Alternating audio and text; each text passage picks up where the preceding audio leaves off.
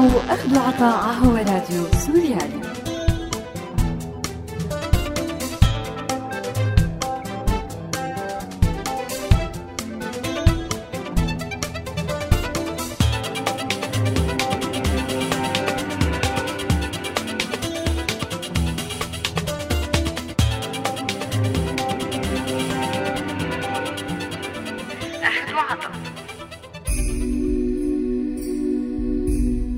أعزائي المستمعين أهلا وسهلا فيكم. برحب فيكم أنا مايا بحلقة جديدة من برنامج أخذ وعطاء. وبذكركم أنه هذا البرنامج بالتعاون مع مبادرة كلنا مواطنون. بعام 2012 وأمام جمهور من المحامين والأهالي تقدموا مجموعة من المعتقلين بالثياب الداخلية عم تفوح منهم رائحة العرق والمرض بسبب منعهم من الاستحمام لشهور طويلة ويمكن لسنين. ليتم عرضهم على قضاة المحكمة. رد الفعل كان أنه الناس أغلقت أنوفها والقضاة حاولوا يرشوا معطرات جو بسبب قوة الرائحة. وقاموا عدد من المحامين بتصوير المعتقلين ونشر الصور على مواقع التواصل. الشيء اللي أدى لاتخاذ قرار ساري لحد اليوم من رئيس المحكمة بمنع استخدام الهواتف والتصوير داخل المحكمة. وبالمراحل اللاحقة تم السماح للمعتقلين وخاصة بسجن صيدنايا بارتداء ثياب لحضور جلسات المحكمة. عم نحكي عن محكمة قضايا الإرهاب بسوريا اللي تم تأسيسها بالمرسوم رقم 19 لعام 2012 وعلى أثرها تحول جزء كبير من القضايا المتعلقة بالموضوع من القضاء العادي والعسكري ومحاكم أمن الدولة لتصير من اختصاص المحكمة. محكمة قضايا الإرهاب اختصاصها وتوافقها مع القانون والإجراءات المتبعة فيها وغيرها من النقاط رح تكون موضوع حلقتنا لليوم. بعد الفاصل. خليكن معنا.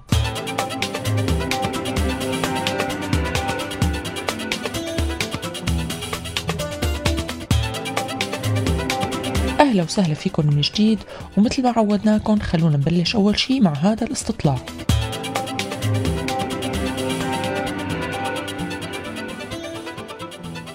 عندك حدا تحاكم أو عم يتحاكم بمحكمة الإرهاب؟ فيك تحكي لنا عن هالتجربة؟ عندي حدا لا من المحيط اللي حوالي آه، اسمع عن عن تجارب صارت يعني بس آه، حدا معرفة شخصية لا الحمد لله يعني ما ما صار هذا الشيء. يعني هي تجارب يعني معظمها هي حالات مأساوية طبعا وكلاتنا بنعرف يعني آه، بظل هال هالأحداث هي الكبيرة اللي عم تصير كيف عم يكون الوضع. يعني عمليا كل كل شيء كنا نسمعه هو عن اعترافات لعالم داخل سجون تحت التعذيب وشغلات ممكن ما تكون لها أساس من الصحة رشاوي مبالغ كبيرة لحتى يقدر يطلع ويخلص حاله يعني. قرايبي هو يتحاكم بمحكمة الإرهاب. هي كانت تجربة كتير سيئة لأنه مثل ما قلت إنه هي بتشبه قانون الطوارئ ما حدا بيعرف عن حدا شيء. بياخذوه للشخص. بيختفي نحن لما راح قرايبي يعني هو كان عمي ما عرفنا عنه شيء لبعد فترة كتير كتير طويلة و لبعد ما كانت صايرة محاكمته وهن معنيين له محامي يعني من عندهم يعني. مثل ما قلت هي مثل قانون الطوارئ يعني ما قوانينها هي قوانين مفروضة يعني, يعني ما فيك تحكي شيء تجاه هي المحكمة أو تجاه قوانينها. إيه طبعا عندي أحد أقربائي إلى الآن عم يتحاكم بمحكمة الإرهاب. طبعا الموضوع كتير فيه مماطلة. يعني صار له تقريبا آه، ثمان شهور آه، عم ياخذوا ويجيبوه ياخذوا ويجيبوه ياخذوا ويجيبوه. كل مرة يعني يوقف قدام القاضي القاضي ينظر ينظر بقضيته يرد يقول له إنه تؤجل الجلسة لبعد ثلاثة شهور. فيعني حسب يعني وجهة نظري بصراحة الشخصية أنا حسيت إنه القاضي هو بحاجة إلى رشوة مشان يقدر يبت بقى بالقضية لصالح آه، آه، قرايبي يعني. بس آه، المشكلة إنه يعني ما في ما في ما في ماديات منيحة حتى يقدر الواحد يقدر يدفع بصراحة للقاضي يعني. وصار كتير حالات آه، مشابهة يعني آه، الرشوة كانت كتير عم تلعب دور وتبت بكتير قضايا. طبعا قرايبي هذا اتهم بتفخيخ السيارات وسيارات الجيش الحر. طبعا هذا الأمر باطل. كان بفرع أحد الأفرع الأمنية آه، تحت التعذيب الشديد والضغط آه، اضطر إنه يعترف. أو مثل ما بصير مع كل الناس إنه ممكن يوقعوه على ورقة بيضاء وهن بقى بيكتبوا شو بدهم وتم تحويله لمحكمة ال- الإرهاب. شو بتعرف عن إجراءات محكمة الإرهاب السورية وقوانينها؟ قبل قبل قانون قبل قانون مكافحة الإرهاب ومحكمة الإرهاب السورية كان في قانون الطوارئ المعلن من عام 62 آه، بعدها بعد بعد بداية الثورة لغوا ال- يعني تم تم إلغاء حالة الطوارئ ومحكمة ال- أمن الدولة العليا وأجروا اللي هو قانون مكافحة الإرهاب ومحكمة الإرهاب اللي هي بدمشق. هلأ الحقيقة أنا ما كتير بعرف عن قوانين محكمة الإرهاب. بس اللي بعرفه؟ إنه هي بديلة لقانون الطوارئ. يعني لما انشال قانون الطوارئ صار في عنا محكمة إرهاب. وهي آه يعني تتعامل بنفس الطريقة تبع قانون آه، تبع قانون الطوارئ. يعني هي هي وقانون الطوارئ واحد أنا بعتقد.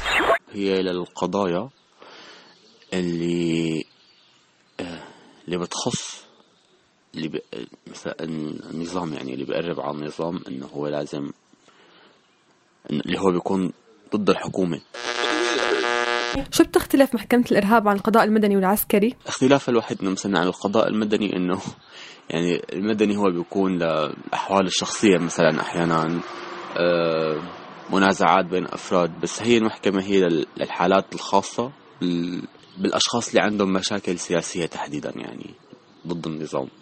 هي- هيك أنا بعتقد يعني إنه هذا اللي شفته. فأما القضاء المدني أو العسكري فهني شغلتهم تانية. أما القضاء المدني مثل ما قال بجوز للنزاعات المدنية مثل طلاق زواج أو أحوال شخصية والقضاء العسكري ممكن لمحاكمات الأشخاص العسكريين. هي أكيد يعني مختلفة كليا لأنه هي بتشمل آه، يعني نصوص وأحكام غير موجودة ب بالقضايا المدنية أو العسكرية الثانية. أكيد هلأ هي آه، بتشمل المدنيين والعسكريين يعني آه، عمليا هي بتقاضيهم آه، بنفس المحكمة وضمن ضمن نفس النصوص الموجودة آه، ولكن هالأحكام هي هي مختلفة لأنه هي أحكام آه، آه، ظهرت خلال خلال الثورة خلال هاي الأحداث اللي عم تصير. وطبعا هي يعني آه، كانت آه، كانت موضوعة لحتى تشمل صلاحيات أوسع لحتى توصل لعالم أوسع آه، ولحتى تقدر آه، تقاضي بطرق مختلفة. حقيقة الاختلاف جدا كبير. الدولة السورية بمحكمة الإرهاب إذا فينا نقول عم تنتهك آه، قوانين جنيف آه، من خلال العدالة السورية اللي عم يتبعوها. في بعض المرات عم تصير حالات من آه، يعني آه، عم تكون محاكم ميدانية عم يتم فيها إعدام الشخص فورا. طبعا هذا منافي لحقوق الإنسان ومنافي للق- للقانون الدولي.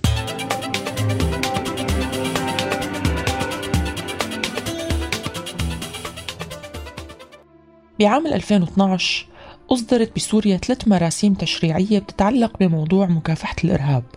المرسوم الأول رقم 19 واللي ضمن تعريف بالعمل الإرهابي والمنظمة الإرهابية وتمويل الإرهاب وعقوبات القيام بالعمل الإرهابي أو الترويج للأعمال الإرهابية. أما المرسوم الثاني رقم 20 فبيتعلق بتسريح العاملين بالدولة من يلي ثبتت إدانته بحكم قضائي مكتسب الدرجة القطعية بالقيام بأي عمل إرهابي سواء كان فاعل أو محرض أو متدخل أو قدم أي عون مادي أو معنوي للمجموعات الإرهابية بأي شكل من الأشكال. كما تم إصدار المرسوم رقم 21 القاضي بالمعاقبة بالأشغال الشاقة من 10 ل 20 سنة وبالغرامة للخطف بالعنف أو بالخداع لشخص بقصد طلب الفدية ويحكم بالحد الأقصى للعقوبة إذا وقع الفعل على حدث تحت ال 18 قوانين ومراسيم من حيث المبدأ ما بتتعارض مع فكرة سيادة الدولة وحماية أمنها ولا مع فكرة مسؤولية الدولة عن رعاية المواطنين وضمان حقوقهم بحياة آمنة. إلا أنه توقيت إصدار هالقوانين والهدف منه وطريقة وظروف تطبيق هالقوانين هي اللي شكلت مصدر تساؤل كبير بالمجتمع السوري.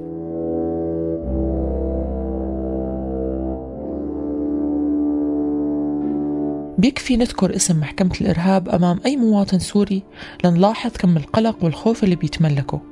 وبيكفي تطلب من أي مواطن سوري ورقة أو شهادة أو أي شيء بيتعلق بمحكمة الإرهاب. لا ينصاب بالذعر ويرفض تقديم المساعدة حتى لو كان الثمن الحكم بالإعدام على شخص بريء. وهالشي طبعا وبحسب مختصين ما بيتعلق بخطر أكيد ومحقق رح يتعرض له بسبب المساعدة. وإنما بسبب الخوف والمعلومات غير الواضحة عن إجراءات المحكمة ومدى خطورة التعامل معه وبسبب اتساع دائرة الفوضى والمضايقات الأمنية يلي عم يتعرضوا لها الناس بحياتهم اليومية ويلي بتخليهم كل الوقت عم يحاولوا يبعدوا عن أي تفصيل أو تصرف ممكن يجعلهم بمواجهة مصير مجهول تعرضوا له كتير ناس قبلهم. وبحسب الإجراءات المتبعة بمحكمة الإرهاب بيتم عرض المعتقلين المحولين من الفروع الأمنية للمحكمة مع الإضبارة الأمنية المتضمنة التحقيق الأمني والمدون فيها اعترافاتهم الأمنية.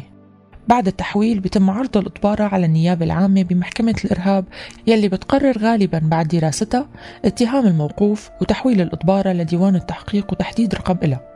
أما قسم التحقيق واللي بضم حاليا 11 قاضي تحقيق فبيقوموا باستجواب الموقوف لمرة واحدة والتحقيق بالتفاصيل المتضمنة بالضبط الأمني.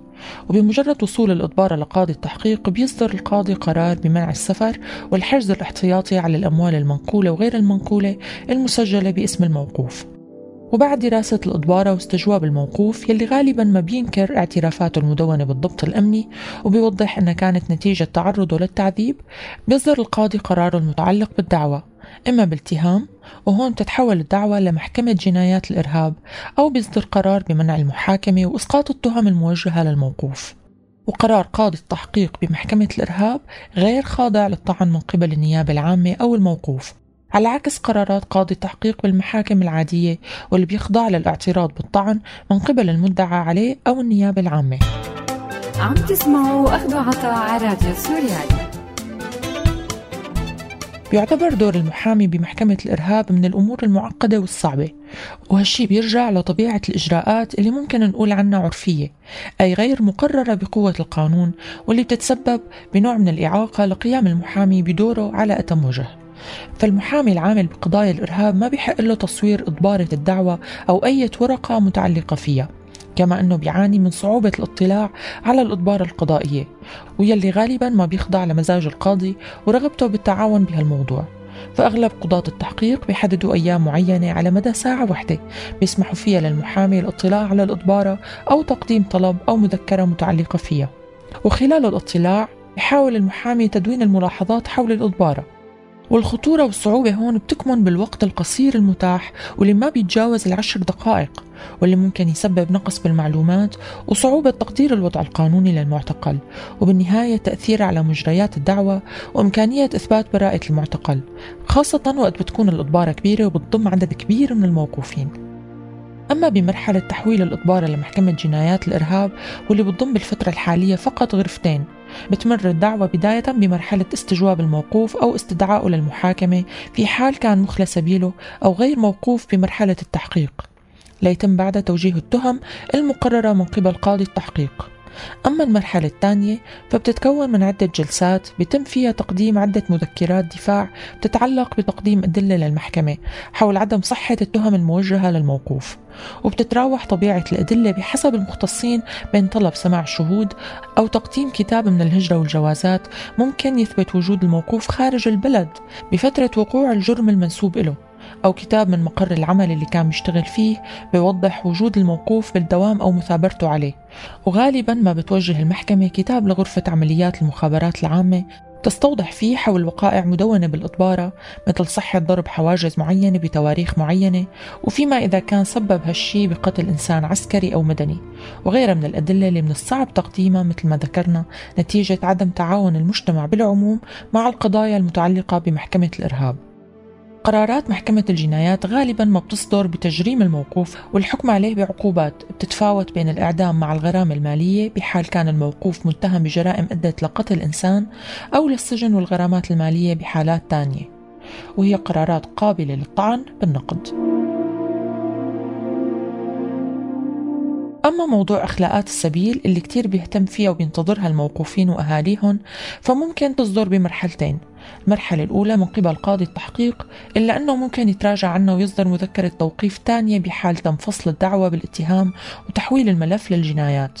وبالتالي بيتعرض المتهم لخطورة حجز الحرية مرة تانية أمام محكمة جنايات الإرهاب.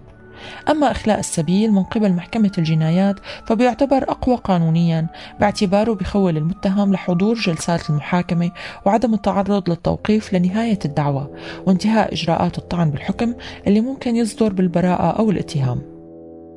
إجراءات محكمة الإرهاب مختلفة كتير عن الإجراءات المتبعة بالمحاكم العادية واللي بتسمح للمحامي بالاطلاع على الإضبارة حتى قبل إبراز الوكالة القضائية مع الإمكانية المتاحة للتصوير للإضبارة بشكل كامل وغيرها كتير من الإجراءات اللي بتساعد المحامي بالسير بإجراءات الدعوة والتمكن من تحقيق العدالة بشكل أفضل. فاصل ومنرجع.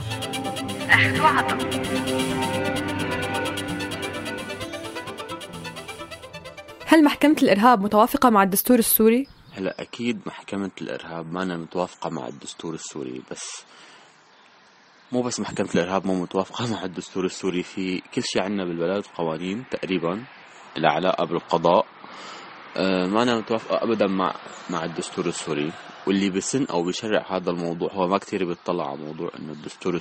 إذا هذا الشيء اللي بيشرعه بيتوافق مع الدستور أو ما بيتوافق مع الدستور لأنه هو أصلا مو شايل الدستور من أرضه وما بفكر بكلمة دستور وهو عم يسن قوانين أو يعمل شيء يعني كل كل شيء بخص هذا الموضوع وبيطلع من, من النظام يعني فهو أكيد ما كثير بيعذبوا حاله إنه يطلعوا إذا هو متوافق مع الدستور أو ما متوافق مع الدستور. مو ما أمر مهم عندهم. الحقيقة ما ما عندي فكرة واضحة عن موضوع التوافق أو عدم التوافق مع الدستور السوري.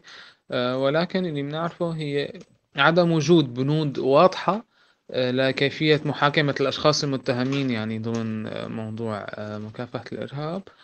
أه، وكمان يعني حسب عدة تقارير كمان آه، ما بظن في يعني هي متوافقة مع القوانين المنصوص عليها دوليا يعني.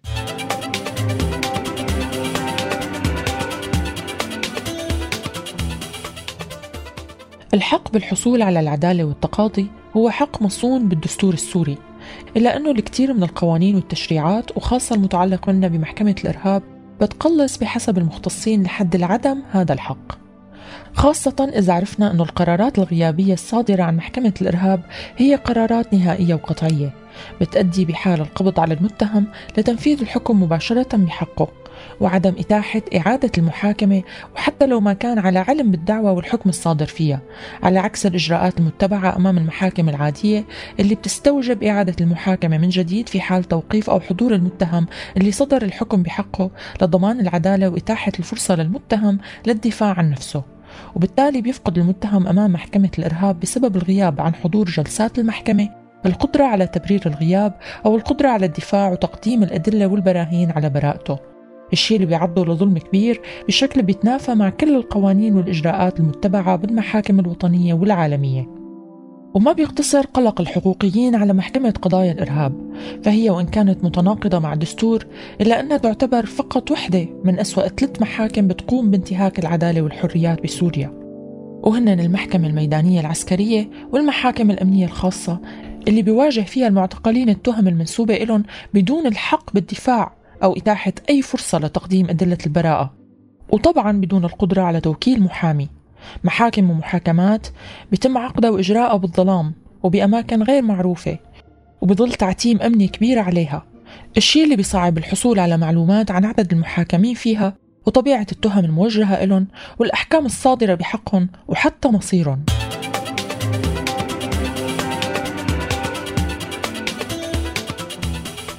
محكمة قضايا الإرهاب هل هي مكان للنضال بسبيل العدالة؟ أم هو فخ جديد تم نصبه للسيطرة على الناس والمجتمع؟ واستهلاك طاقات السوريين وصرف انتباههم عن الأدوار والأنشطة المتعلقة ببناء مستقبل جديد. مكان بضم آلاف الملفات ومئات آلاف السوريين متورطين فيها. بيحتاج لجهود وتفاني كبير على الأقل لحماية الناس من الابتزاز المنتشر واللي حول مؤسسة قضائية لسوق مليان بالغش والاحتيال بشكل أهالي المعتقلين اللي ناطرين مجرد خبر عن أولادهم أكبر ضحاياها.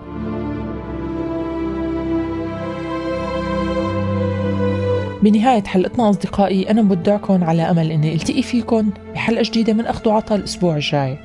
لا تنسوا تتابعونا على موقعنا سوريالي dot com وأرشيفنا دائما بتلاقوه على ال SoundCloud وولفوا علينا FM. من هون للأسبوع الجاي كونوا بألف ألف خير.